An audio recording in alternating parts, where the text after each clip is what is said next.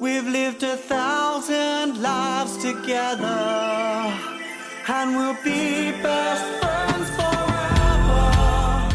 Hey, everybody, and welcome back to your favorite G.I. Joe podcast show. We will finish season six of G.I. Joe Extreme at some point, I am sure. But for now, we're doing Chris Christmas. We're doing a Christmas show.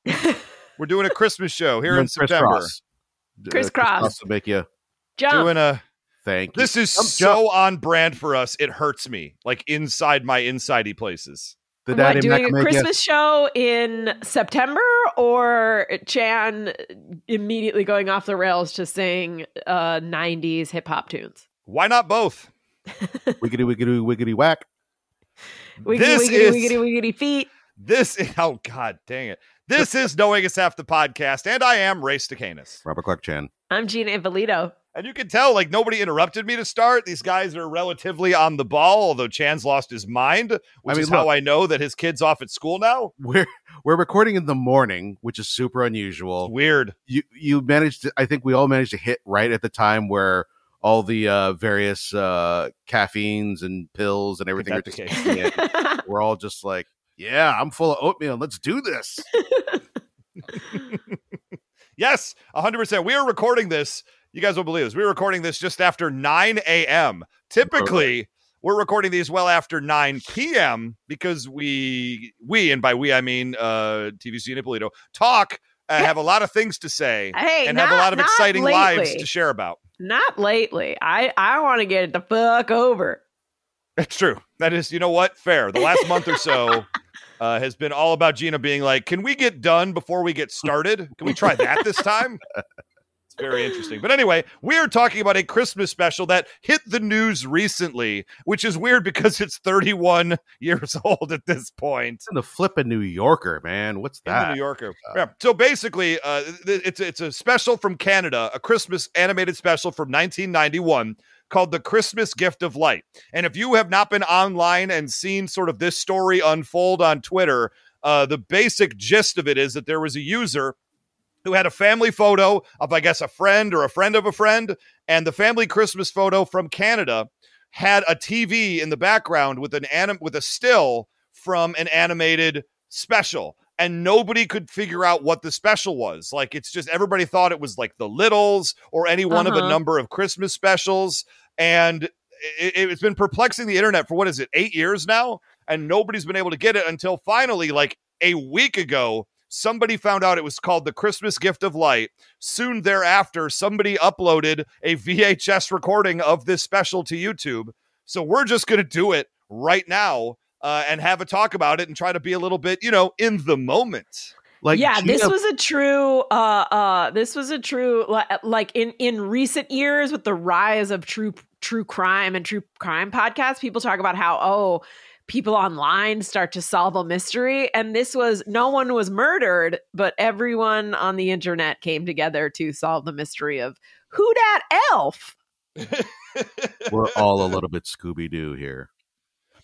It's yeah and i there's there's a quote in the so after this was solved there was a new yorker article wrote, written about it because the the uh, a a famous youtuber got involved and posted and said, said does anyone know this image uh, and there's a line from the New Yorker that I want to read because it's my exact reaction when I saw the tweet with the still in it.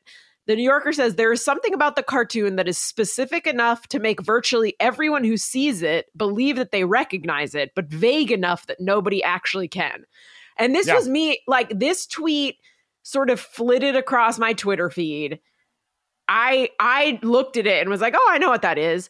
And then I realized like, "Oh, this has thousands of comments. I'm going to open it and see what's going on." And then when I actually tried to drill down into like what I thought I knew, I didn't know anything. yes.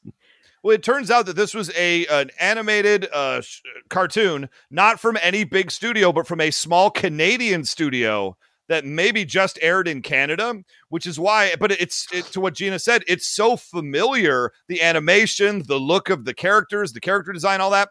And so you just look at it, you're like, yeah, I've seen that before. No, you haven't.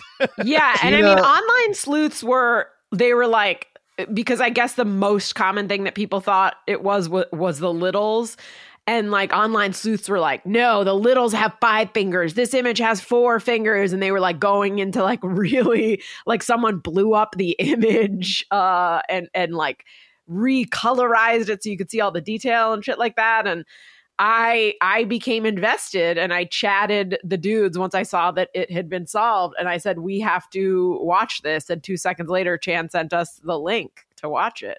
Yeah, I I got that. Uh, you, you talked about it. I'm like, okay, whatever, because I hadn't seen it online at all, and uh, you know, it's this, and then I just pulled it up on YouTube, and I'm like, here it is. What's the big fucking deal? Was it six, six years? Uh, then I looked down and saw that it had been posted like 15 minutes before. So I'm like, man, I'm I'm pretty good. just ask me to, and then I'll make it happen. Yeah, you thought you you thought you were the one that cracked it wide open. I pretty much did. I, I feel like Robert Clark Chan found it after everyone else found it and posted it. Uh this cartoon was I knew I knew from the fact that because like once once thousands of people are involved but no one really remembers you know it's going to be it's going to be that sort of bland bad that's not bad enough for people to really remember like remember how bad this is but absolutely nothing memorable memorable memorable about it and uh having just watched it now i thought it was pretty fucking bad. And i think i'm going to remember this for years to come. Okay, I, I you were going down a certain path, and I was like, Gina, I disagree. Then you turned at the last second to the off ramp, and I'm like, okay, she's going to the no right place. like it must have just it must have just hit kids at a certain time where they like watched so much garbage and discarded it from their brains sure. because i was thinking oh it's just gonna be it's gonna be like such a a sort of by the books christmas special type of thing and it's so fucking crazy and so bad and so weird and i i think i i think just watching it means i am now a member of a cult that's how that's the vibe of the whole cartoon and also it's it's got like everything that I hate in it. I mean, I love Christmas. You guys know I love holidays, but it's got like undercover subtle religion. It's got like eh, like sci-fi, but it's it's it- like religion masquerading as sci-fi. It's just bad all around. I have conflicting thoughts about Oh this. god. because on the one hand, yes, it is absolutely atrocious, just terrible, bad on so many levels. On the other hand, there are so many individual things that are good about it What? that I, I'm like, like, oh boy. wait a minute, how is this? How is this not cohering? Because honestly, the animation style is good. It's fine. Um, Perfectly fine. there are like like the sort of sci-fi elements are kind of strange but also you know it's kind of a throwback to you know like your he-man where you got like science and sorcery kind of combining in a strange way Uh-huh, and i'm uh-huh. like okay you know this could have worked uh in a certain instance um and then also because it's like the the early 90s you know like uh probably went into production production in like the late 80s it has this sort of like message of positivity that feels very california kind of a uh, um Mhm. like a filtered hippie thing down to like some some genuine solid positive thinking oh i mean uh, close to in the direction of say uh, uh cognitive behavioral therapy it's like you know like if you if you you know like think good thoughts uh good things can happen in in sort of a healthy positive way Yeah. uh a- a- and, like all of the a- and it also feels uh in some ways like somebody tried to do something uh uh close to their heart. It kind of feels like someone had a really good idea and wanted to make it happen and then the end product was like totally wonky and they're like oh man this was like the thing that i like uh like uh read to my children when i was a kid you know like i, I created these stories for my kids you know kind of thing and it just ended up kind of trashy and so like all of this stuff is like you're r- so close to being really interesting but it just all falls apart and Yes. Yeah. so yeah I- Here's the deal. Here's the deal. They're trying to do too much Yes. in a small space. yep yep Uh, I would one also- argument. I Yeah, would go ahead, Gina. agree. I would agree because that the, your your take of someone someone really tried to do something that was close to your heart. This to me felt like a like a self produced cartoon that didn't get notes. Like it, it Yes. truly seemed like a, a passion project. And seeing all like seeing the names at the beginning where it was like it's by these two people, these two people voice it, these two people did everything. I Mhm. was like, oh crap, this was like they they probably spent like years working on this and it did not. I, but I mean, you know, who knows? Maybe it'll be like uh you know, running up that hill, maybe everyone everywhere will start uh, buying merch. Apparently, there's now T-shirts with the image on it. I love it. Uh, uh, so maybe those original writers will will They're- enjoy some some fame now. But but my biggest pet peeve, which first of all, like when I started watching it, I was like, "There is no way this is from 1991." I I, I did all sorts of googling because it, the animation does not look like it looks very to me sort of in the generation of like the Heat Miser and and it looked like late 70s to me. So the Oh, wow. animation is not great. Uh, the design is not 70s though. The design here's the thing until we get to the soulmates themselves like the elves and the bad guy in it like they they seemed very sort of like bootleg rankin and bass to me until Yeah. we get to the more uh what's that cartoon with the little little martians flying around not marvin the martian but Jetsons? Are you thinking of Gazoo? yeah, Gazoo. what I was kazoo thinking of. the the the the the soulmates themselves give me Gazoo vibes Okay. uh but but yeah like the animation to me looked very old school and i was thinking of other stuff that was done in like the 90s and i was like all right we're like batman x-men like uh, you know even kids cartoons were more sophisticated by now so this animation is is not 1991 but it in was in the United apparently. States. In the United States. Remember, this is this is coming from the same part of the world that DiC era GI Joe came from, and you need to keep that in mind. I mean, I mean, they're not. It's not a third world country where they're like, "Oh, we, Oh. we the red in the cartoons is made from our blood." Uh, like Uh, I disagree. Canada animation is a third world country, and I will I will say it out loud. I mean, that's Take fair that, enough. Maybe, maybe they were like eight years behind in terms of animation trends or whatever. They just got blue jeans in Canadian animation. But, what but yeah, you're this, saying this is to that me, this to me eight years- felt like a much older, a much older cartoon. And and uh, while I agree with everything else that Chan said, I I just don't like uh, uh secret religion. I don't Yes. like I don't like uh, presenting something to kids and then halfway through being like, this character's name is Doubting Thomas. here's the th- yeah okay that because didn't bother me. That's Look, that's the because thing that you will always bother me. get the Didn't hear. reference. look I I understood the reference TV's Gina Ippolito. I'm more of a god hater than anybody I know and so I feel like I uh, have a good sense of when that stuff comes in and that's kind of why I feel like the underpinnings of this isn't Christian it is kind of uh like I was saying kind of like a uh, um a watered down uh 80s California vibe and that's why Ugh. especially when you're talking about the uh soulmate characters they're straight up surfer dudes and I guess that's true. See, I actually going to go back for one sec before we really Yeah, real- break this thing open. I disagree with uh, what Gina said about no notes. I would make the opposite. I think that this is when they took every note and they put it all in because it's it starts off just like, okay, what if we have an evil pimp wizard uh, who does mildly mischievous pranks and thinks he's ending the world? Great. He's also What- never named, right? Like he's Angus. His name is Angus. oh, is he named like three fourths of the way through? Because yes, they don't say it right away. because yeah, just just at first there's a dude, and and I guess he's like the you know like again he gives me he's give he's given me sort of like heat miser snow snowmeister vibes, but he's clearly supposed to be the like anti Christmas guy. Well, we'll get into him. Yes. But, But, yeah, like- they don't they don't tell us like right off the bat who he is. And he has someone there. He could easily turn to his little toady and and say, "Oh yeah, like I I hate goodness and I hate Christmas." But instead, he's just sort of like, "I'm going to cause chaos. I'm going to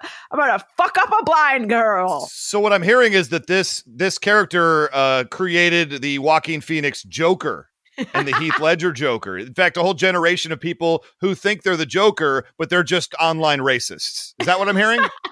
Yeah, this this 1991 character from a Canadian cartoon that no one had heard of until a week ago. all. No, but I would say right now, look, you got an evil wizard pimp, you've got Santa you giving up, you've got Comet featured for the first time, maybe ever, you've got a dog, and you've got space children. Like, Not just a I dog, would argue that just anything that an dog. executive wanted to see. Uh, yeah, for a blind girl. Oh, anything an executive wanted to see, like, yeah, we'll add that in. Yeah, we'll add that in. Yeah, oh, that's a great note, boss. We'll put in space children. Yeah, everybody wants that. What if, what if, what if a, a moon talked? Yeah, yeah, yeah, dude, it's in, in.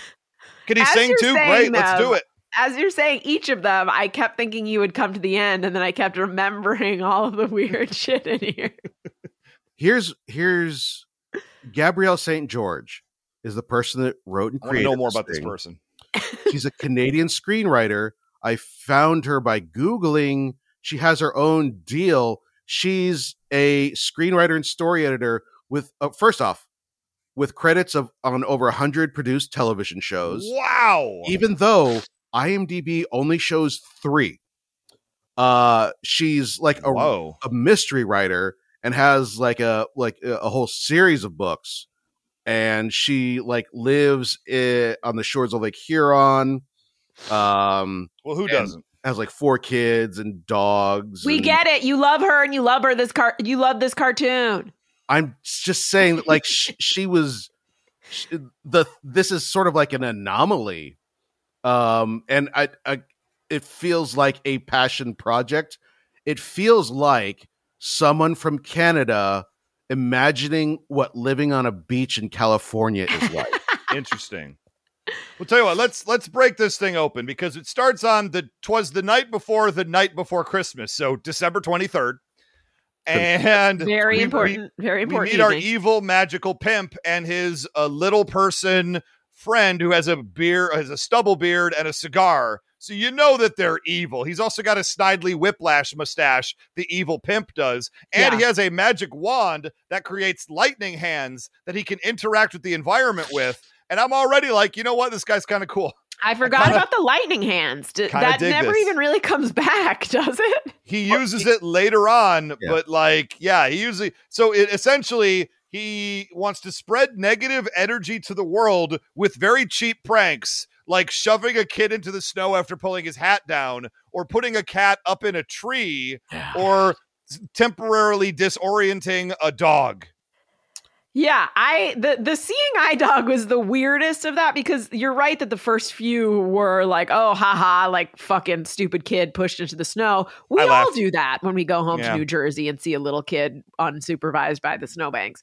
And Oh, then, God. you know, like putting a cat up a tree. I hate him and I hope he dies. I'm mm. assuming that someone got that cat down, but then he like almost kills a blind girl. okay And the and the like Yeah. A to Hold Z is very is a very big leap. because there this girl is blind we established that for a second i was trying to figure out there was a shot where she's like putting on her clothes uh humming like a um jingle bells and Yep. then they cut to like a um a table where her scarf is and she like puts her hand down and then kind of like Yeah, kind of searches moves for around it. a little bit. She can't find it. That's Yeah. how you know she's blind. That's when I knew. well that's i for a second i was like this is a really weird animation.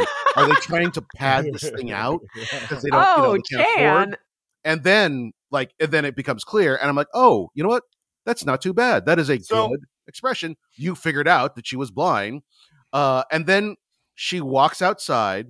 The dog has been somehow temporarily blinded or whatever. He's her seeing eye dog she walks down the stairs and into the road and the dog's like oh shit i'm supposed to be her guide dog and he blames himself for that even though she is a blind girl who is walking out into the snow downstairs. She knows where the goddamn stairs are. She knows where the street is. She lives there and she walks straight out in the street. She doesn't grab the dog and say, like, hey, come on, let's go, dog. She just like fucking bolts right out into the middle of the street and the dog blames himself. Well, to be fair, she tried to reach for the dog, but he was slightly out of reach. So she's like, fuck it, I'm going in the street. Yeah, yeah, Yeah. and also like the so like she almost gets killed by the car by this car because it's snowy and he can't. She's a small blind girl and he can't. And the guy And driving he's the car going like see 60 miles an He- hour down a residential street. Yes, he is. He- Realizes he almost murdered her because he's very shook and then he peels the fuck out. Oh, you get out of there. You get out of there before the cops show up. Abs- no, I get that's the one part that felt the most real to me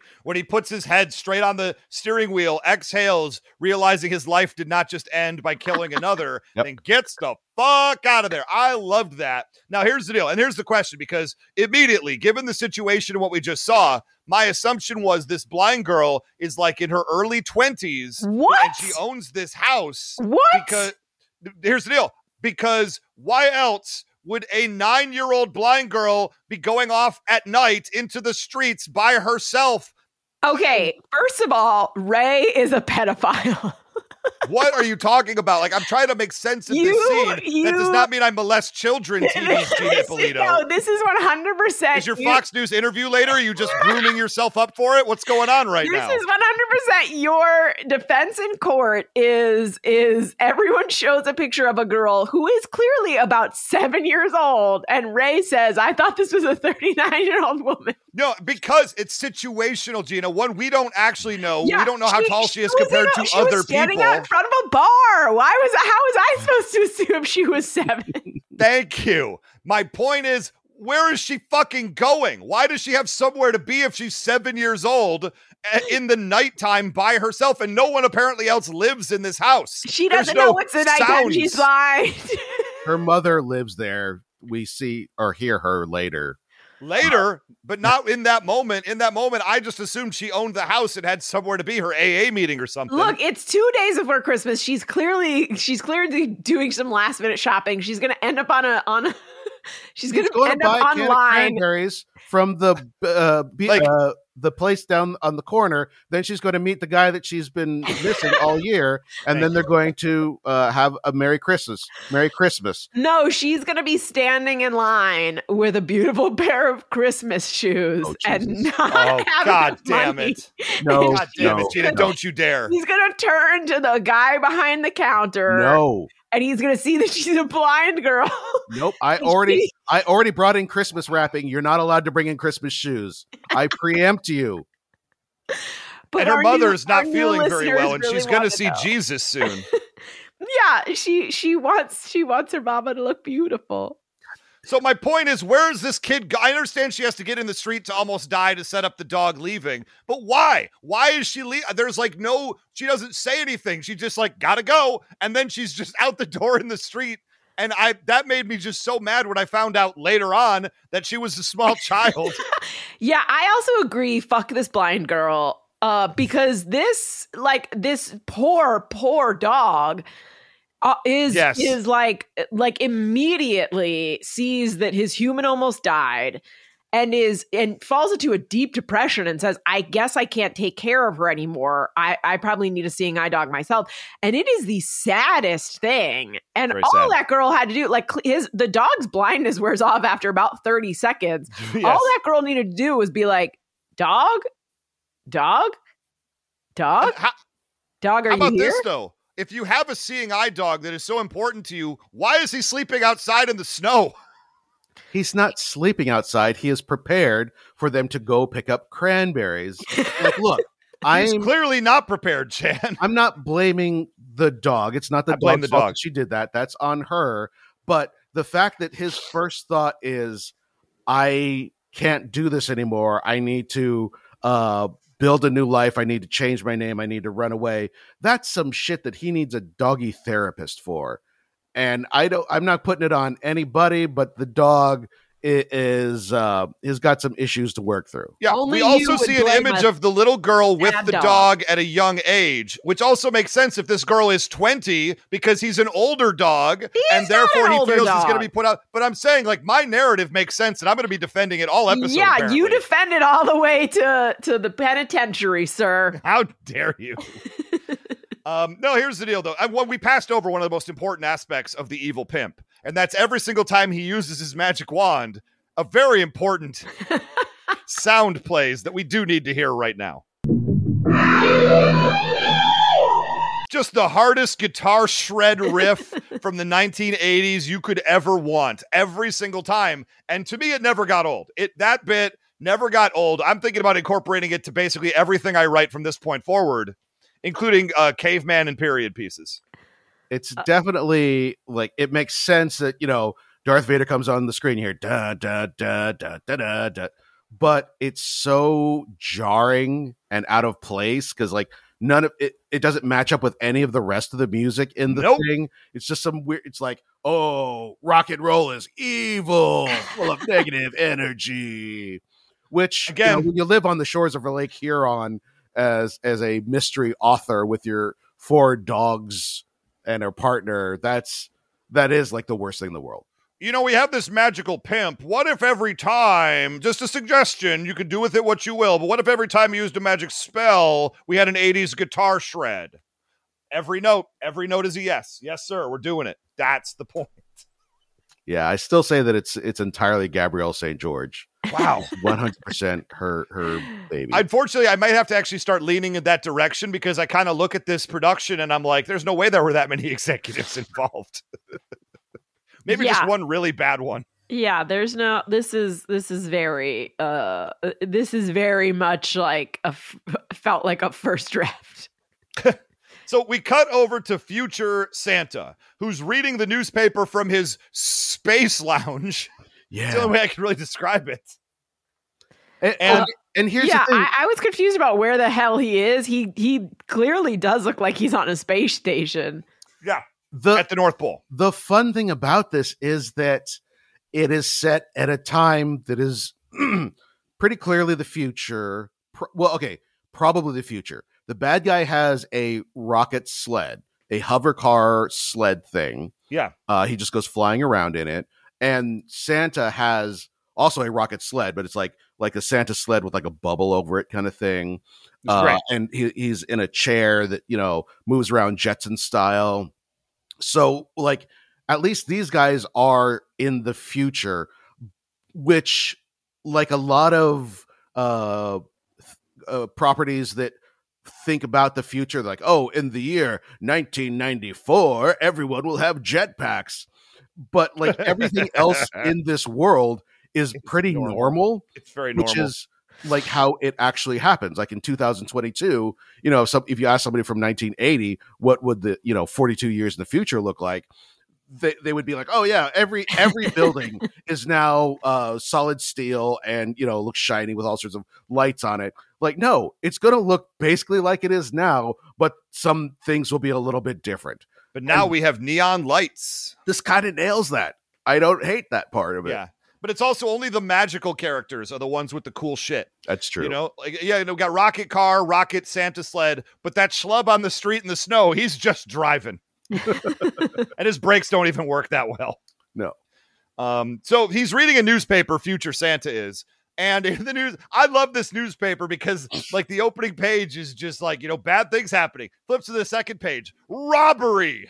With a giant picture of a guy with a gun on the steps of a bank. And I'm just like, this is the most exciting newspaper ever. they really get to where they need to get to quickly. And then the third one, third page, war begins with giant battleships. And I'm like, shouldn't that have been on the front page? I mean, this is basically what news is today. Yes. This is television news. This is the, yes. this- Yes. And it, Santa just looks at it and then he, he watches a video on his like uh, uh, oval shaped TV from the future. Mm. And he just watches a, a March of Dimes street Santa get beat up and mugged by two thugs. and then really on a really overweight one, just sort of like the camera hovers on him for like a good 15 seconds as he's just watching him jiggle. And I'm just like, what is happening to me right now? Am I having a stroke? Turns out, no. Santa's just depressed by the state of the world. Uh, maybe that negativity, that evil Angus pimp wizard has uh, uh, has been trying to put out there is really affecting people. But Santa gets very very depressed and just takes off. Yeah, this is this is one of those things that like I I want to see the pitch bible for this because I wasn't clear on it. Is it because is like are we supposed to assume that Angus, evil Angus and his toady putting cats in trees and murdering blind girls it, it has a, has infected the whole world? Or is this like another one of those oh just you know the natural state of the world is that crime is on the rise and and people are more depressed than usual. And if there's one thing that can bring them together it's christmas because yeah, like I wanted to know what's the correlation between Evil Angus and this bad news? Is he causing it? Is he going around to all these cities and and and like doing all this stuff? It was not clear, and I wanted clarity, which I, think, uh, which I think an exec giving notes would have delivered on. No, he's the symptom. He's not the he's not the disease proper. But he's Uh, a he's a magic man who's trying to cause chaos. So you're telling me that's not there's no point to that plot point? Well, he said with a smile, "You don't have to love me." Let- So the will. early '90s. No, hey, chance. hey, I'm no, singing here. No, no, nobody wants this. Also, Every- I thought everybody, everybody wants, wants it. Everybody wants this. uh, I was I'm looking on IMDb, and there is actually information in here. Wicked Angus McBragg. That's his name. oh, okay. A N G R I S. Oh, not Angus Angus, and Angris, And McBragg. I thought I heard McGray at one point, but yeah, Ooh. Brad. McBragg. McGriddle, I'm McGriddle. bragging. Uh, the character, the soulmate characters' names, because I also got this wrong. Orion, which I Yeah. understood. and Aurelia. Aurelia, which Yeah. I assumed Yeah. to be like it, like Roman, like uh, like gold. A U R E L I A. Yeah. It is O R I L L I A. So kind of like guerrilla. Dumb. I don't. Oh, That I I almost don't- got that right. I, I did start it with an O when I wrote it down. That's dumb. Good job, me. Now, the thing I, I I asked this question later, but I'll ask it now is to what to what you guys are saying, uh, especially Gina. What is this bad guy's goal? Like, what exactly is his end game? Who does he work for? What is he trying to accomplish? Because near as I could tell, he dropped down from the sky in his pimp uh, flying car, did three mildly mischievous things, and then cackled and took off and said, "Next, the world." And I'm like, I don't, I don't. Is he? do- Is this like one of nine thousand places he went, or, yeah, or that, is, is, that's is he just bad at planning? Yeah, I want the direct correlation. I want it to be like maybe maybe the world is a little bit more depressed around the holidays, but this guy is also ushering in a whole new a whole new wave of depression. I Uh, feel It's he's just he- clear to me. he's got a long term plan, obviously, and he he says it. It's this been years. I find the He says that. thing. I He feel says like that. The little stuff is um honestly oh, he does it just because like he starts out uh doing small things. He starts doing you know bigger and bigger things. I want to put out more negative energy in the world. He uh starts formulating this master plan. At the same time he's still doing the little stuff you know like uh like a bank robber or something like that just picking pockets every now and then just kind of doing what he does. a and I feel like this last thing that he does, the blinding the dog, actually uh he sows the seeds of his own destruction, you see. So it kind of makes sense in a storytelling way. I don't hate that. All right. Uh, we get it. You have a boner for this weird Canadian cartoon. It's a weird boner. It's a conflicted boner. Weird boner. Um not going to say that I I'm proud of this boner, but you know, Well, it's there. Let's get to the space kids now because this is the thing i literally at a certain point or this is right around when the space kids show up i go are we just going to get two minute vignettes from a bunch of random characters and then just have it be the end? Like I'm, i keep at this point i'm like get to the f and point already. Like how many different worlds do we need to be introduced to? Uh, 90. these quite honestly these uh these space kids were replaceable. You didn't really need them in the story i understand this the Yeah, point they absolutely. served but you could have given other people those roles This was also a uh this was I I think these are like the famous voice talent according to the New Yorker or whatever it is, but uh this was the the moment where I was like, "Oh, so they're like ripping off but making it worse. It's a wonderful life." Because you have everything that they have in the God speaking to Clarence scene oh shoot in in it's a wonderful life there is like a winking deity saying this this individual has lost all hope. And in this case it's sort of like this santa and this blind dog have lost all hope. You got to find santa to save christmas. And i was like okay so this is their are they just are they just like taking things from various christmas specials and christmas movies and smooshing them together in a Yeah. disgusting stew This is the throw spaghetti at the wall and see what sticks of Canadian 90s Christmas animation. i mean They that were hoping one of these would pop out. yeah You don't know which one's going to be the Urkel. So you just put out like nine potential Urkels Ugh. and hope one of them sticks. Two mi- oops, Um, oops, all Urkels. Oops, all Urkel. I, I think the biggest uh, strike against this. No, Oops, all Oracles is dumb. No, I loved it. I loved it. Gina, point, point Thank for Gina. Put it on the board. Put it on the board.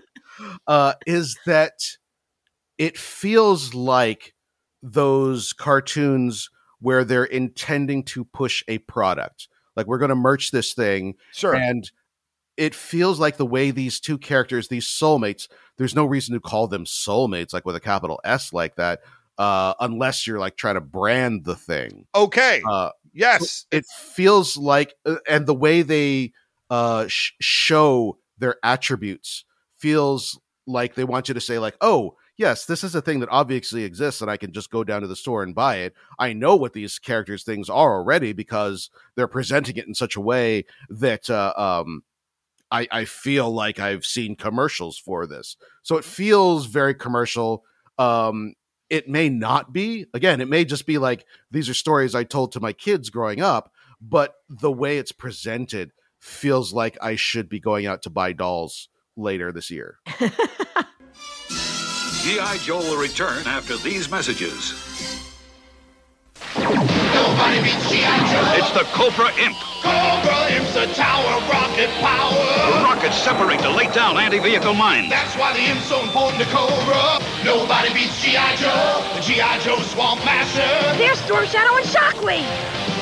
Swamp Masher's ready for some Cobra chasing. Ripping through the swamp with cannon blazing. And nobody beats G.I. Joe. A real American hero. Swamp Masher, Cobra Imp, and figures sold separately. Joe. Now back to G.I. Joe. No, Chanta, what you're saying, I swear, and I'm checking the closing credits again, but they're called soulmates. There's an actual song in here, which we'll get to in just a sec, which is like everybody needs a soulmate. And I swear that at the end of the credits, there's something referring to like soulmate productions. So I believe Oh. if I'm if I'm trying to put this together here, is that uh what they're trying to do is have these soulmates be a thing and then put them in different situations where they can bring cheer in various encounters and then become a big deal as the soulmates and the, they are are the here we go. 1991 copper, copyright soulmate productions incorporated all rights reserved. They were trying to make the soulmates a thing I mean, I mean, here's the thing: anyone can make a production company. I Yeah. myself have Pick Your Brain Productions. This to me, all this, all this says to me is that this this writer has, ha, that's the name of her production company. I'm just saying, if we find out that there were like nine other Canadian cartoons from the 90s with the soulmates in it, I'm going to be vindicated. don't. I mean, Twitter would have solved that mystery by now. I don't They think anybody's asking that mystery. But I just think I think it's hilarious though that there are there are people now like walking around with a picture of this this like thing inside a nine a 90s TV at like like because they didn't the the people who found it on Twitter were not like doing merch from the actual cartoon. They were No. creating merch from the picture, the family photo that had this paused on in the background. And that to me is just hilarious. Like that, it's hilarious to me that there are some Canadians walking around right now with a, the picture of this Santa or elf or whatever. Oh my goodness. TV. Y'all, I'm looking at the YouTube video right now, and one of the comments from two days ago is from Gabrielle St. George saying, Hey, I'm the creator, writer, and producer of this Xmas special. It aired on the CBC for five years and sold internationally and went to video. So glad you guys are enjoying it. Oh my god! Oh and he says, uh, and the guy who posted it says, this would explain how it showed up on a random VHS Xmas collection in Wisconsin. I'm so glad you're a part of this mini internet fame. Wow. I'm glad she's I'm glad someone made her aware of it. I'm a little shocked that this thing's been going around Twitter for eight years and she just never saw it and said that was mine. I mean, I'm not. How, how many people do you know that are like sitting on Twitter Oh looking at. I I distinctly got the impression from that original New Yorker thread that it was it was like Reddit threads, but but the original tweet did not take off enough to to get international fame until recently with the help of a of that famous YouTube guy. The but like year. if I post something like, "Hey, help me identify this," people are going to be like, "Gina, you have 4,000 followers. This is not going viral." Here's the deal. The year is 2049. Somebody posts a still image from a comic book of a lady also shaped like a toilet. and everyone says, I remember this comic from the late teens. And then, I- Who and can then- identify this comic? And sadly, TV's Gina Ippolito is not there to say it was Babe Squad. And then someone records a podcast where they're like, "This really feels like it's all over the place." yeah. Was there any was there any was there any editor's notes on this Babe Squad thing? Falling into a pile of fur coats? What are we talking about right now? I made it a Christmas special so it could stand alone, but the hope was for a series. We got Ah! close. We had a deal with Paragon Entertainment. They were buying up a lot of animation and animation companies at the time, but then they went bankrupt. Okay, so what I'm hearing is what I'm hearing is is that this IP is available for me to reboot. Oh, Oh, God, wow. Gina, here we go. Get in on it while the iron is hot. Oh, oh, oh, oh. Ha ha ha. I own all the rights. I don't think these characters had much of a future, but who knows? I'll keep you posted. Gina, you got to hook up with this lady. Three Oh, yeah, minutes I'm sure. I'm sure Three based on minutes based on what I've said on this podcast so far, she would be eager to team up with me. This is an up to the minute. This is an up to the minute podcast. It's sad you're not listening to it as we're recording it. But- um, okay, so let's let's push this along a little bit because um, the space kids are named Orion and Aurelia. They have their first ever mission to spread cheer. I am a little confused as to their station, their their role in the world in the universe. Doesn't matter. yeah, no, Uh, they're they're being they're exactly the angels from uh uh Yeah. Miracle. On- Yeah. So Comet, the why they picked Comet as the leader of the reindeer was I thought a little bit weird. Like when was He's that the- ever established? He's the only one who the rights aren't uh where the rights were available for. You know Yeah. what? Fair enough. The only yeah, public also domain like reindeer. on Comet, on Cupid, he's clearly in charge. He's the first one they name.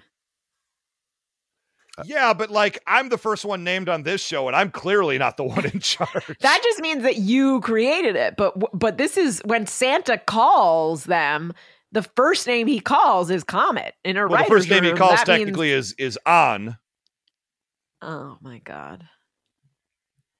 Can On. I, it's, it's 10 a.m. I need to I need to get on with my day and forget that this ever happened. So can we hear the soulmate song because I feel like that's important. It even gets reprieved later. Yeah. Someone to communicate. We all need a soulmate.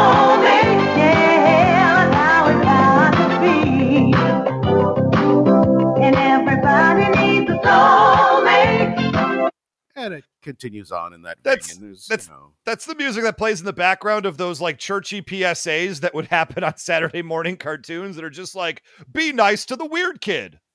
uh, Yeah. This is this is very uh 80s uh, uh mellow pop kind of sound. Um, yeah, I would I lyrics are would all- jam out a little. Yeah. look, I didn't hate the song. Did not hate the song. Look, it's catchy. I'm just saying, uh, Miss St. George, uh, you need to team up with TV's Gina Ippolito and make this thing happen. It's, it's the only way it's going to happen near as I can see it. So get on the horn with Pick Your Brain Productions, Gina Ippolito.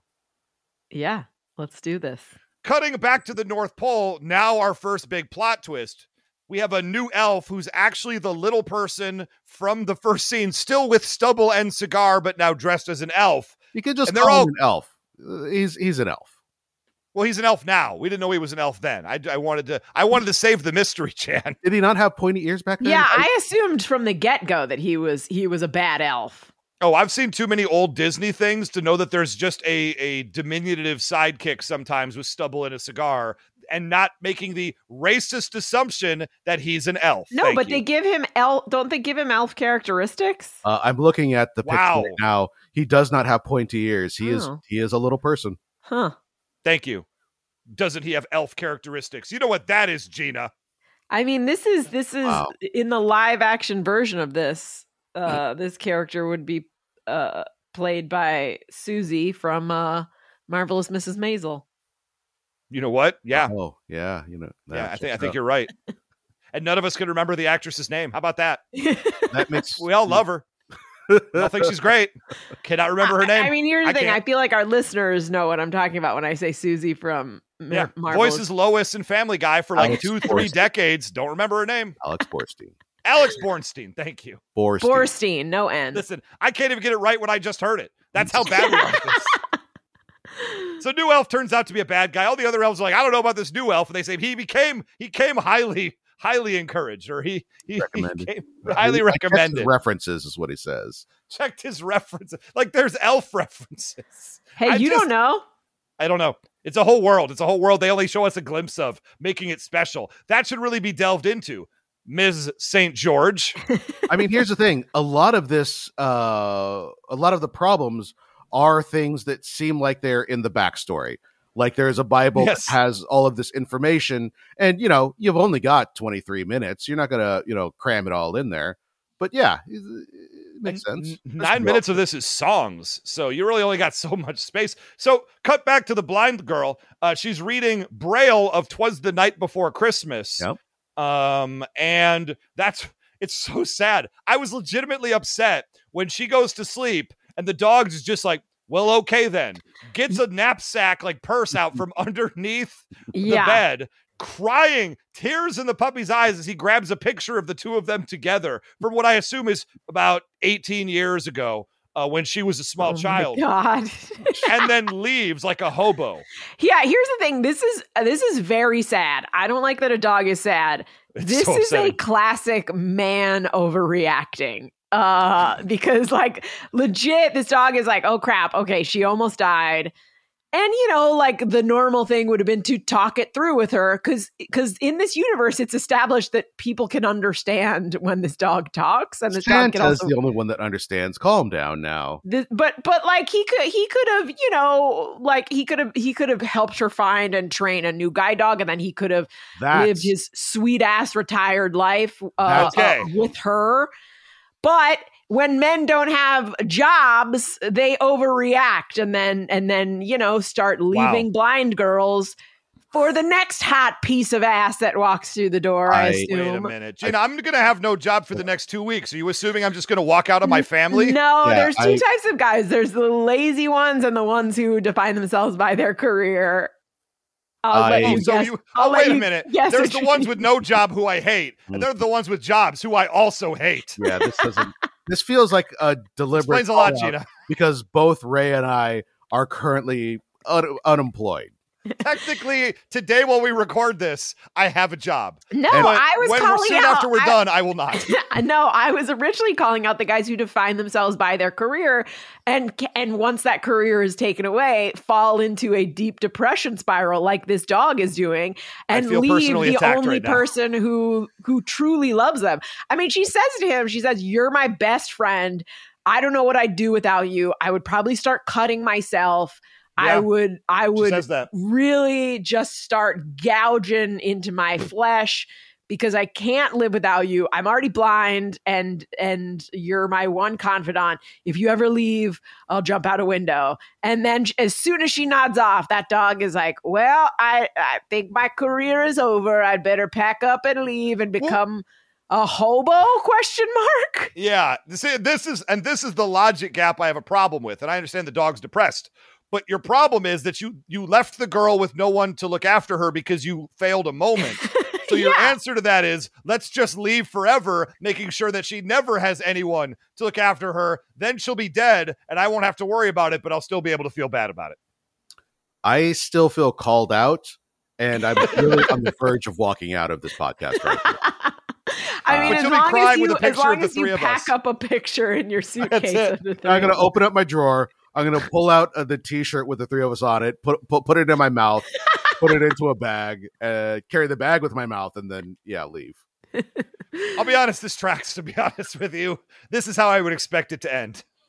Uh, also, uh, I believe it was you, Ray, that demanded I pull um, the music for this song. Oh, I, I do want this song as well, please. Yes. Uh, Oh yeah, and- and, no, and I also said it sounded like uh, uh oh, it's Gina that said it the song the, the sex in where the sexy song starts while the dog thinks about fucking the blind girl is what you said. This yeah. is the song you're talking about.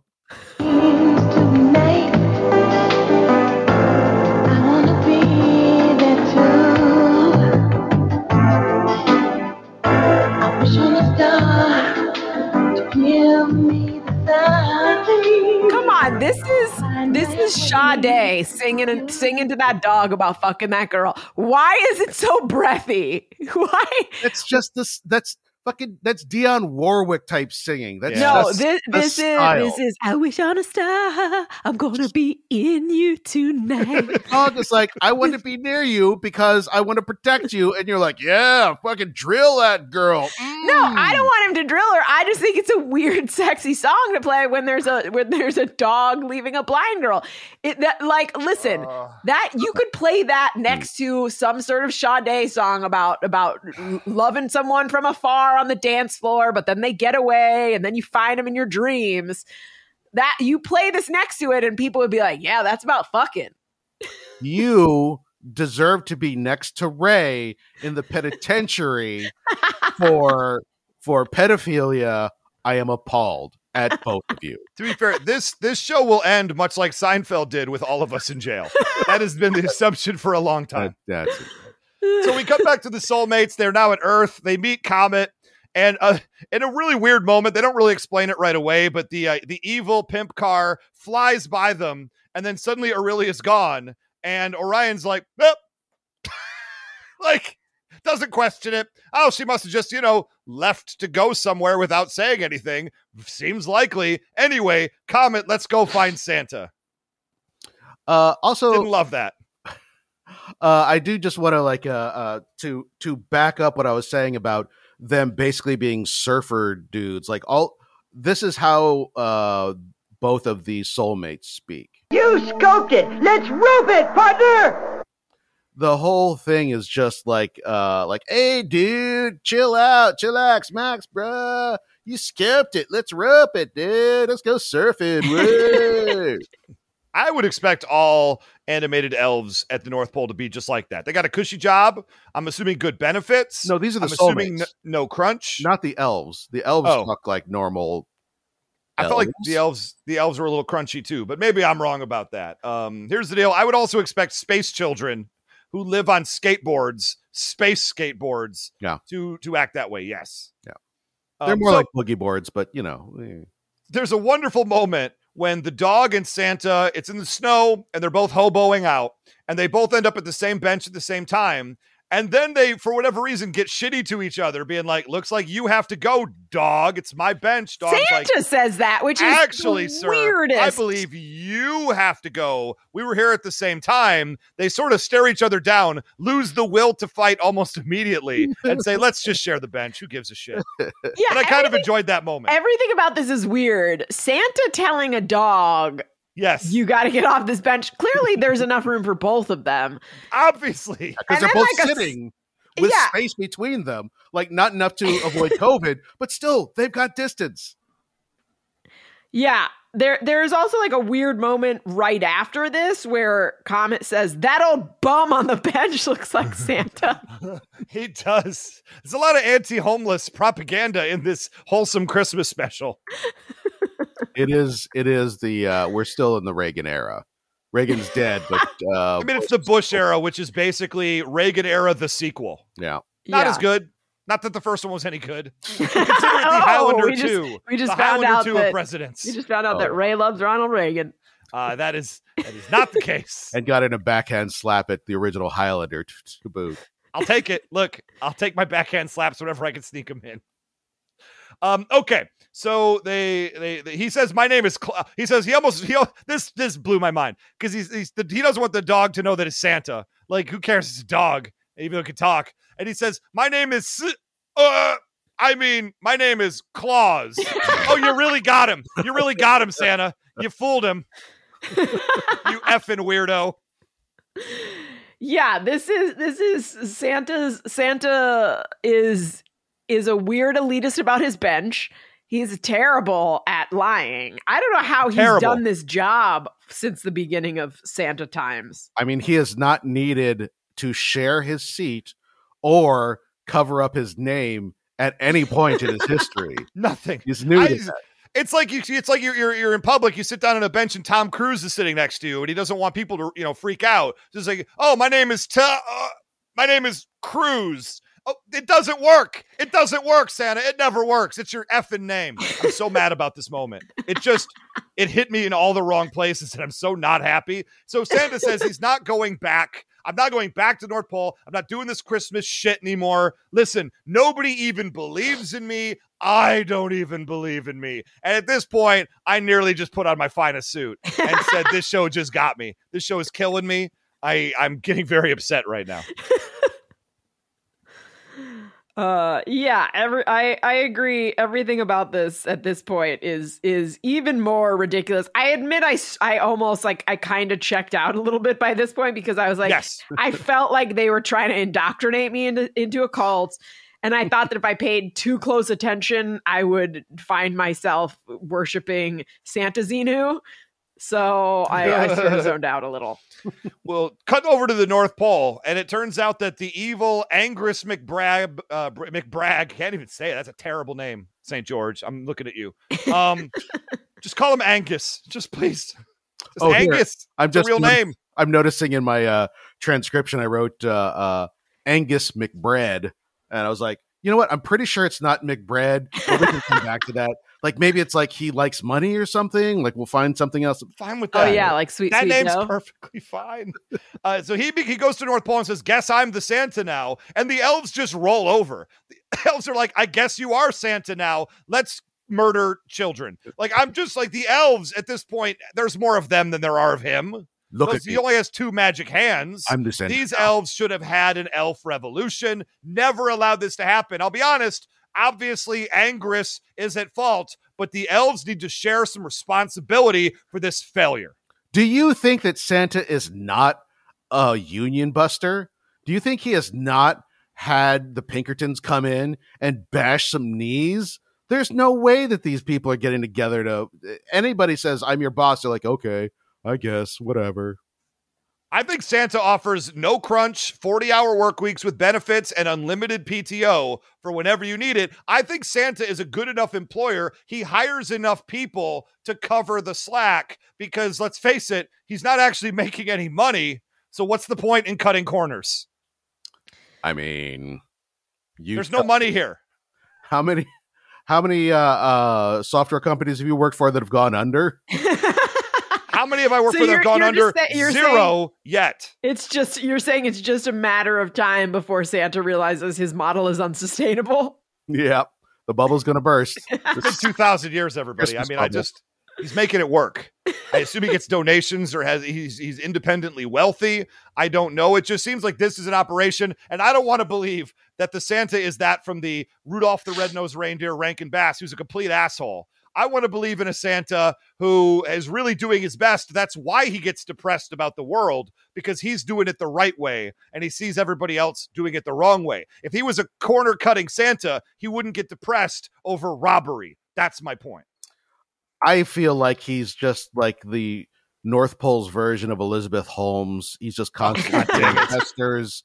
They're just like, no, no, no, this is gonna work. Trust me on this, and and people just Oh. buy into it because they hear his deep voice and it's like, you know what, I trust you. Um, Elves, are you gonna are you gonna make these toys a little bit faster? oh my God, Gina. Why didn't you play Elizabeth Holmes? That voice is nearly perfect. I tried and failed, and then you just walked up and knocked it out of the park. Here's the deal I love, I'm mildly obsessed with the Elizabeth Holmes story.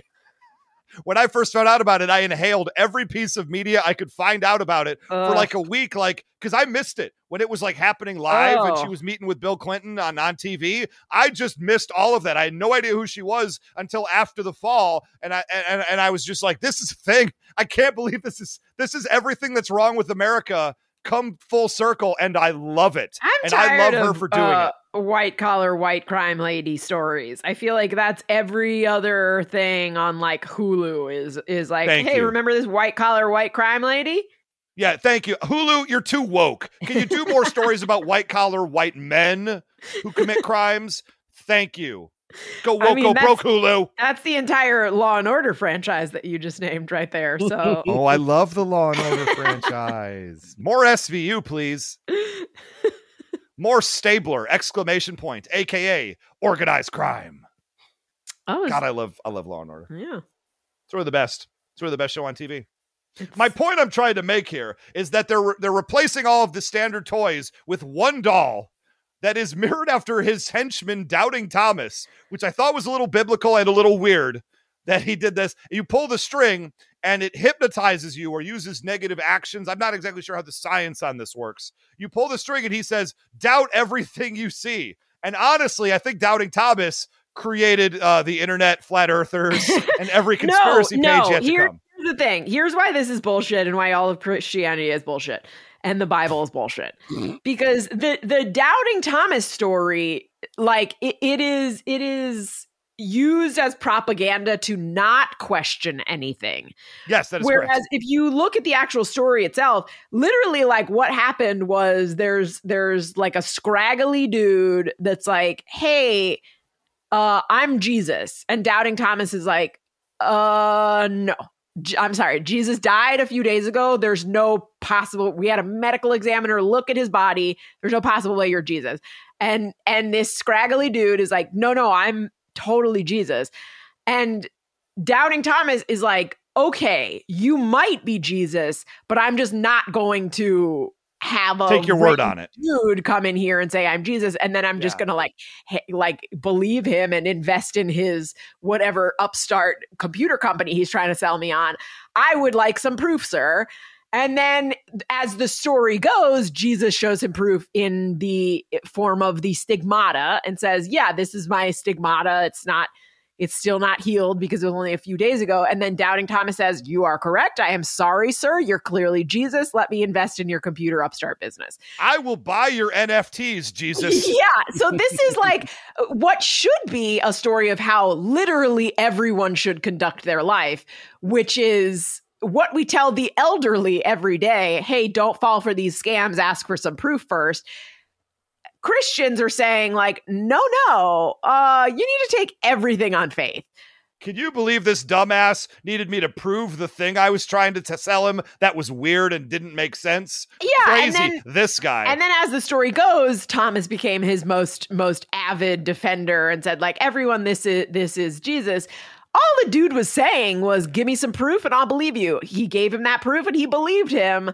And for for years now Catholics are like don't be a doubting Thomas and I am fucking sorry but if I'm going to be one person from the Bible, it's going to be the person that says, "Oh, okay, this this is an interesting idea. Do you have any proof?" I want to be that person. Look, I can't believe the two of you are pushing me into the position of having to be the religious defender on this show. Seems a little unfair. But I will say, if I was going to pick one person from the Bible, I was going to be the answer is Samson.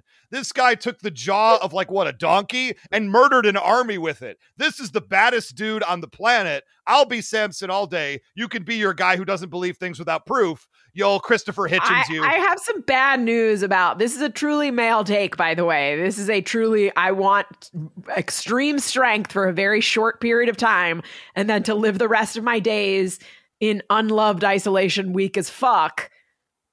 Oh, that uh, sounds great. That sounds normal. Ray, didn't uh Samson get strong when he had hair? Why do you think I'm so jealous of him? of course, that's the guy I want to be, Chan. Why does this not make sense to you? I will say that this whole doubting Thomas thing, uh, I, I, it, that's where I say I didn't feel like it came at me with a religious angle. It felt like, um, again, sort of like Californian uh, hippy dippy philosophy of like doubting yourself. If you Yeah. have a uh, negative, uh, what is that? The, the the voice inside your head, uh, neg- negative self talk uh, then you will, you know, be sad. You will be fearful. You will live a uh, an unpleasant life, and that's what this doll is trying to do. I don't remember. Uh, at one point, they actually have the uh, the doll talking, and it's like, yeah, you're a piece of shit. You know, you you don't believe yourself. I couldn't Yeah, believe I it. love that Somebody just calls him a piece of shit. I love that doll. And, and to what Chan's saying, I know that doubting Thomas is a biblical reference. I just saw it as just a regular reference. Like it was just put in there. I don't think it because nothing else about this thing is churchy at all. So to me, it was just like here's a reference that everybody knows, everybody understands. It is biblical, but this isn't a churchy show. It's just I used it because everybody knows what it is. That's a Uh, that's that's the okay. take I got out of First of all, everybody knows who it is. Is the most uh fucking like Catholic Christian centric shit I've ever heard. Yes, where do you think this came from? If it came from uh, uh, Ontario, Canada, that's basically the same as coming from the Midwest of the United States. I mean, Toronto is basically like Chicago of Canada. I'm just saying Sorry, they, could, they could have called it literally anything else, but instead they chose to call they chose to directly reference something from the Bible. And a lot of this feels churchy to me. A lot of this show feels very churchy. Yeah, until the Lord shows up on a cloud, I just don't see it as religious programming. Maybe I maybe mean, I, the I, my, my moon- bar is a little higher. the moon don't know. talking to again they're they're very clearly mimicking the scene in it's a wonderful life where god Yeah. is talking to the angels in this they're just like hiding it they're saying like what But, if yeah. god was the moon and That's the, the point, though. angels were space soulmates That's it. They they took that scene, but they changed it so it's not God and angels; it's the moon and space soulmates. no they did that because they thus didn't want making to it get sued secular. they didn't want to get sued It's not a moon. It's like some weird uh Boltzmann brain on the other side of the universe. They established we are Yeah. on the other other side of the universe. Other other side of the universe, which is Uh. crazy. And what if he gets sued, Gina? Get sued by God? Is he just that would be ultimate proof right there? If God came down and served papers over a 1991 Canadian cartoon. Oh shit! If he does show up, that does make Gina the doubting Thomas. Uh, and and it's and it's all i ever wanted It's a little late in the show to put a commercial break, but maybe. um, okay, so let's race to the end here because we're of course going long. Um, they make a big joke about how they have tele- telepathy between the two soulmates, and so he uses his head phone. Haha, get it? Head phone. Yeah, man. Another thing that they're this feels like a hat on a hat. It just is going for it. And uh, uh, there's too much negativity though at the North Pole because they're just blasting negativity out. Oh, and there's another line when Dou- uh, the, the Doubting Thomas doll on the head elf from the image, and and and and and Angus says, "I'm gonna try the doll out on you." And I don't know how you take that in a non-sexual way. I just don't. I do not. Especially the powers of the doll have not been firmly established. I assume he's just shoving it right up in there, and and it was horrifying. It was horrifying, quite frankly. You know I what? mean, who there was Get fucked by a doll that looks exactly like themselves. To be honest, I dream about it a lot. there was one gag that I that made me smile a little bit. Was it the headphone gag, Chan? Because you have to tell us by law if it was the headphone gag. You You're have to putting that on a disclose. No, that would be fair. Is your new toy shop boss, Thomas. Doubting Thomas. Doubting Thomas. He told me the D stood for Dwayne. Yeah, okay, that's pretty good. That's fine. It's cute. I like that. To be fair, good joke. St. George, you're back on the good side. so too much negativity. There's um, we learned about the new concept because you know Act Three. That's when you're supposed to introduce every new concept, right? Magical imagining now sees the table. Uh, eh, the doll has hypnotized our our friendly Aurelia, but through magical imagining, which means I just want something to be true. Therefore, it is true. Oh shit, this is religious. God damn it. God damn it. Okay. He wishes it to be true, so it becomes true. She breaks the spell through his dream wishing. she punches, punches Doubting Thomas square in the face, which I was here for, quite honestly. And then she blasts him with a positivity vibe. And now suddenly he no longer has stubble. That yeah, was the part that blew my mind. It clean shaved him. That's how strong this power is. yeah. As as a woman who, as a woman who likes a little bit of a five o'clock shadow, I don't like this propaganda. but you also love cigars too. Ugh, ugh. Okay. Well, it gets rid of the cigar too, so you got to take the good with the bad. Yeah, but it doesn't make him life. taller. If you're gonna, if you're gonna like make him Oh, fucking God tall, if you're gonna, Gina. if you're gonna be like, okay, now he's the Oh, ideal no. pinnacle of a man. No. Get get rid of the cigar, make him tall, keep the five Turn him six shadow. foot four Nope. with Snow Job's abs from that one episode of GI Yeah. Joe. Thank you very much. Thomas Thomas is a short king How dare you? No, he's not. Just like three seconds before he got blasted, he was all like fucking terrible about everything. He was he was broody. He was dark. He had he was mysterious. No, no one Uh, wants broody. He had your five o'clock What- stubble. What am I, a 12 year old girl watching the CW? I mean, But with no with no knowledge of deeper themes and what I could be getting? How many how many CW shows have you watched repeatedly? Oh Gina? yeah, I love boy. them. Give me Oh, all boy, those that's a broody lot. men. The answer's a lot. Gina is a 12 year old one. See, I, what I really appreciate about this episode of Knowing Is Half the Podcast is that for the first time in a long time, I'm the least problematic person here. And I'm I'm loving it. I'm loving this. I can see why you guys do this. This is great. Uh, Hey, hold yes, go ahead. Sorry, Okay, go ahead, so- Chan. Yeah, yeah. Here, here is the doubting Thomas doll. This is what he says, and I think Look into my eyes. You no longer believe in yourself or in anything you do. You are utterly hopeless. I am utterly hopeless. so. To me, that definitely reads as, yeah, not not religious, but like bad self esteem. You know, no, he just turned and, her uh, into an atheist. and, That's why and- she's so unhappy suddenly. it's the propaganda. the see it, believe it, make it come true thing. I mean, that's straight up the secret, right? yeah, there. which I also hate. Right. Yeah. and to be fair, this predates the book The Secret by 15 years. I had to look it up because I swear to God, I learned about The Secret when I was in high school. That was not even close to the case. the Secret came out well after I'd moved to Los Angeles. yeah, Look, this here, I I mean, here's the thing. I give me, give me, if my, uh, I want my Christmas movies either overtly like Christmassy or just about the the general larger thing of well when people are nice and work together they can accomplish things which is That's like I I, like. feel like sort Yeah. of like elf right like that's the message in elf uh but this is it- it feels like it, it feels like what they do is they say can you come in to melissa st james's place and and take a personality test before and after you watch this and then at the end of it they say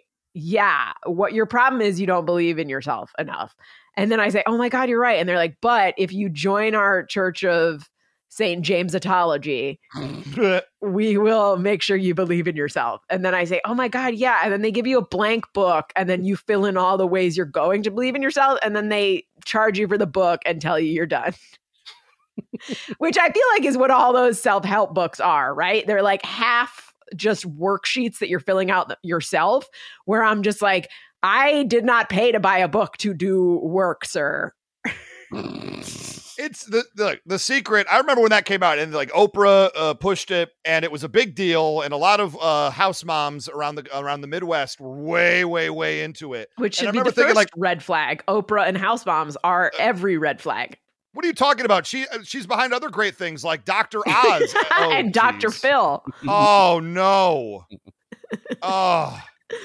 And I just remember I, I I wanted to learn about it. I'm somebody. There's a big thing. Everybody's into it. I want to learn what it is. So I'm just like I don't know. Maybe there's some sort of uh, unlock your mental potential thing here, and I can get something from it. I'm gonna learn what this is. Uh-huh. And so I remember watching a video uh, about the secret, and the part that I remember very vividly is when they were just like, "Okay, you you want a fancy sports car."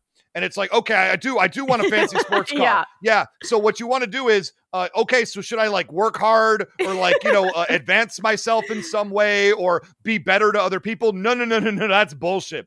What I want you to do is sit in this chair and I want you to close your eyes and imagine you're driving that sports car. Reach out and grab the stick, and it's because it's a manual transmission. And now start wiggling the stick. Start wiggling that stick, and Whoa, oh, oh, and you're oh, going oh, so oh, fast, and oh, you're, boy. oh, you No, no. feel the wind in your hair. You were and I remember listening- thinking to myself, that doesn't get him any closer to getting a sports car, you idiot. Ray, that wasn't the secret. You were listening to audio pornography. Oh no. My favorite part of this story is that. Ray watched a video about a book instead of reading the book. Gina, you should know me well enough by now to know how I operate. You wanted And also- some knowledge, but not enough to actually attain that knowledge. So not only does the secret not really work, also listening to audio drama porn um, also does not get you any closer to a sports car. Sadly. I'm just sitting over here disappointed because I had a Miata at the time and now I don't anymore. What happened to my life? You can What still, happened, you Gina? can still own a Miata. That's very much an attainable goal. Maybe. Not convinced. Dream big, Ray. Uh, okay, so the, the the new Aurelia and Thomas, now newly good, walk out the front door of the place they're being kept, run into Angrus, who just immediately turns them negative and captures them again. And I say, what the f was the point of that scene in the first place? When you immediately deny it, the literal next scene. I was getting a little annoyed at this point. So a the blind girl has woken up from nighttime and somehow typed out a letter to Santa perfectly. I'm just not convinced that's how anything would work. It's still in the actual typewriter, uh, and and she goes back to bed unfinished because she hasn't signed it. It the wind blows it out of the typewriter, out the window, and somehow ten miles away to where the dog and Santa are on the bench. What are you? The wind? That was specifically the magic. Oh. Also, it didn't. the The doubting Thomas doll didn't turn them back at that point. He just used. Uh, uh used held it out like a gun, threatening. Oh, he did. He did. You know what? You're right. And to be fair, it was magic wind. That's fine. I have the same around Thanksgiving time. I understand it. So Santa gets the letter and says, I lost my glasses. Dog, read this to me. And then it hit me how fundamentally weird this cartoon really is at the end of the day. Uh, the dog reads the letter, can't put together that it could possibly, possibly be the little girl that he ran away from. Uh, but thankfully, Santa, in one of the most amazing 1966 Batman plot twists, has a letter code detector at the North Pole that can determine who wrote the unsigned letter. Let's go up there and find it. That feels very much like a thing that a Santa Claus would have. Like you expect kids to know proper epistolary etiquette.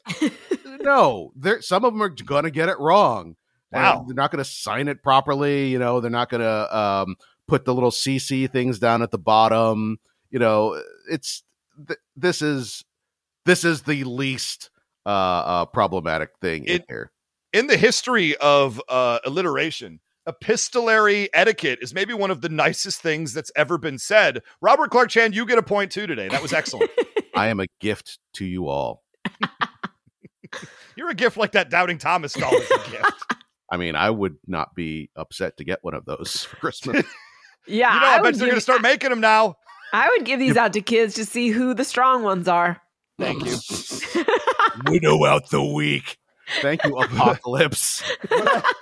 What I love about this is there's about 90 seconds to go in this cartoon. So this really it's like those GI Joe episodes we watched where they do all the setup and they have no time to pay anything out. So good guys just show up, quickly win and wave at the sunset. And that's basically what happens here. Santa just walks in the front door where everybody's already gathered, uses Santa magic to just win, turns all the toys into good good toys immediately and just like straight up it's the biggest finish since an Ultimate Warrior match around this exact same time period. It's One the of the power of things. magical imagining. Jesus Christ, Ray.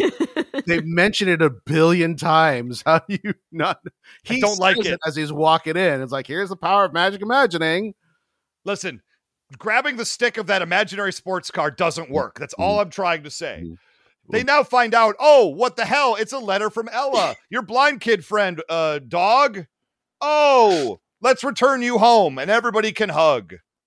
Uh, D- d- is is The it end. Wait, It is it revealed ends. to the dog at any point that he lost his vision momentarily because of No. because of Matt? Because this is what would out of the whole thing, as someone who is legally blind, this would be the thing that I would be fixated on. Like I would, if I was that dog, I would start making. I would be like, do I have a tumor? Like, what's it? Did it momentarily press on my prefrontal cortex to make my vision go blurry? Like blurry vision is a sign of some fucked up shit. I think that this dog needs a full medical checkup, or Santa needs to be like, hey, by the way, since I'm sort of all knowing, I can tell you, don't worry about that minor health scare. It was the bad guy. I'm upset that no one sets his mind at ease about the temporary He blindness. doesn't need it anymore because he now believes in himself. That's not Thank how you. blindness works. That's, That's how, how magic imagining works, Gina. Uh no, I don't like this. I don't like this at all. So that is literally the end of the episode. Like Santa kicks him out in about 30 seconds. We all cheer, drop the dog off. Good night. We're out. Like it's a lot of setup for a very quick no- anticlimactic payoff, quite honestly. there it is. The internet's world famous Christmas gift of light. Now it's as if you've seen it yourself. If you decided to listen to a podcast that was roughly four times the length of the actual cartoon. Yeah, I mean, here's the thing. When we drop this, we absolutely have to tweet at the original poster and everyone involved, just in case they want to hear our sweet, sweet take on this insane cartoon. Chan, I'm relying on you for this because I don't want to do it. I mean, Gina's the one that brought it to us. So that Oh, yeah, like Gina's going to be the one working our social media account. Let's just start right there. That's our show, everybody. Knowing is half the podcast is the show. You can find us a lot of places, wherever you podcast. If this is the first time you've ever heard the show, because Robert Clark Chan, I don't know if I've ever said this to you before, every episode is someone's first time listening to the show. That's uh, s- so like a virgin. hey. Touch Yeah. For the very first time. Or like a soulmate, which I'm told everybody soulmate. needs one. feel my, feel my headphones. It's headphones. Ha ha. That one really, that one's now getting me. I, I'm coming around on that one. I think, I think I really do appreciate that joke now. It's a dad joke, and maybe that's why it needed to be said about eight times before I finally started laughing. Yep. Anyway, Knowing is Half the Podcast. You can find us on Facebook.com slash Knowing is Half the Podcast. Uh, you can also find us on Patreon, Patreon.com slash Knowing is Half the Podcast. For $5 a month, you can get almost 500 episodes of this show. If you're newly discovering it, wow, that's a that's a lot of content. Yes, there's over 250 episodes on the feed. Imagine more. Just imagine. So end up there someday. It'll help get you through your inventory nights. I'll tell you that. It's like you're you just watched a cartoon with friends, except you didn't watch it, but they're talking about it. That's what this show is. I hope you enjoy it. Uh, otherwise, you can find us on Twitter at GI Joe Podcast, or individually, I am at Almighty Ray. At 999 RPMs. I'm at Gina Ippy. And I'm going to put a plug in for Reclaim Detroit, a Vampire the Masquerade Oh. audio drama at Vampire me. Detroit on Twitter, vampiredetroit.com. If you want to hear a great audio drama, fully voiced, fully musicaled, everything about vampires in Detroit, which I just found out Tom Hiddleston is making a movie that's coming out soon about vampires living in Detroit. So I'm glad I got mine out when I could. Sue him. Sue him. Yeah, that movie was in production probably longer than my show was, but I just found out about it. So I'm okay. And I have this public record to prove it. Uh, I I must say that uh, my favorite part of your uh, uh, Reclaim Detroit is the extended sequence where you're uh, fondling a gear stick uh, for a manual transmission Miata. Yeah. uh, I didn't understand it, but just, you know, like I really felt it. I really felt it. Now you can manifest it. You can, Chan, if you think of Ray in your home right now, Uh huh. fondling a gear shift for a manual transmission Miata, Mm. then you can manifest it. Whoa! Oh no! Jen. Wait, no! No! No! Chan, I have to burst your bubble. My Miata was an automatic. Ew.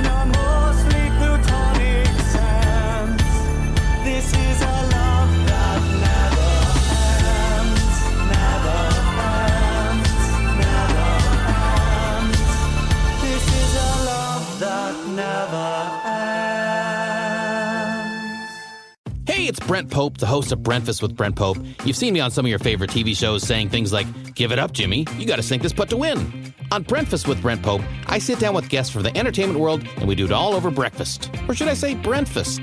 Every week on Breakfast, you get inside Hollywood info and tips, great breakfast wrecks and booty debates. Most of all, you get the most delightful 30 minutes of your week. So dig in, it's breakfast time. Listen at Brentfast.com, Apple Podcasts, or wherever fine podcasts are found.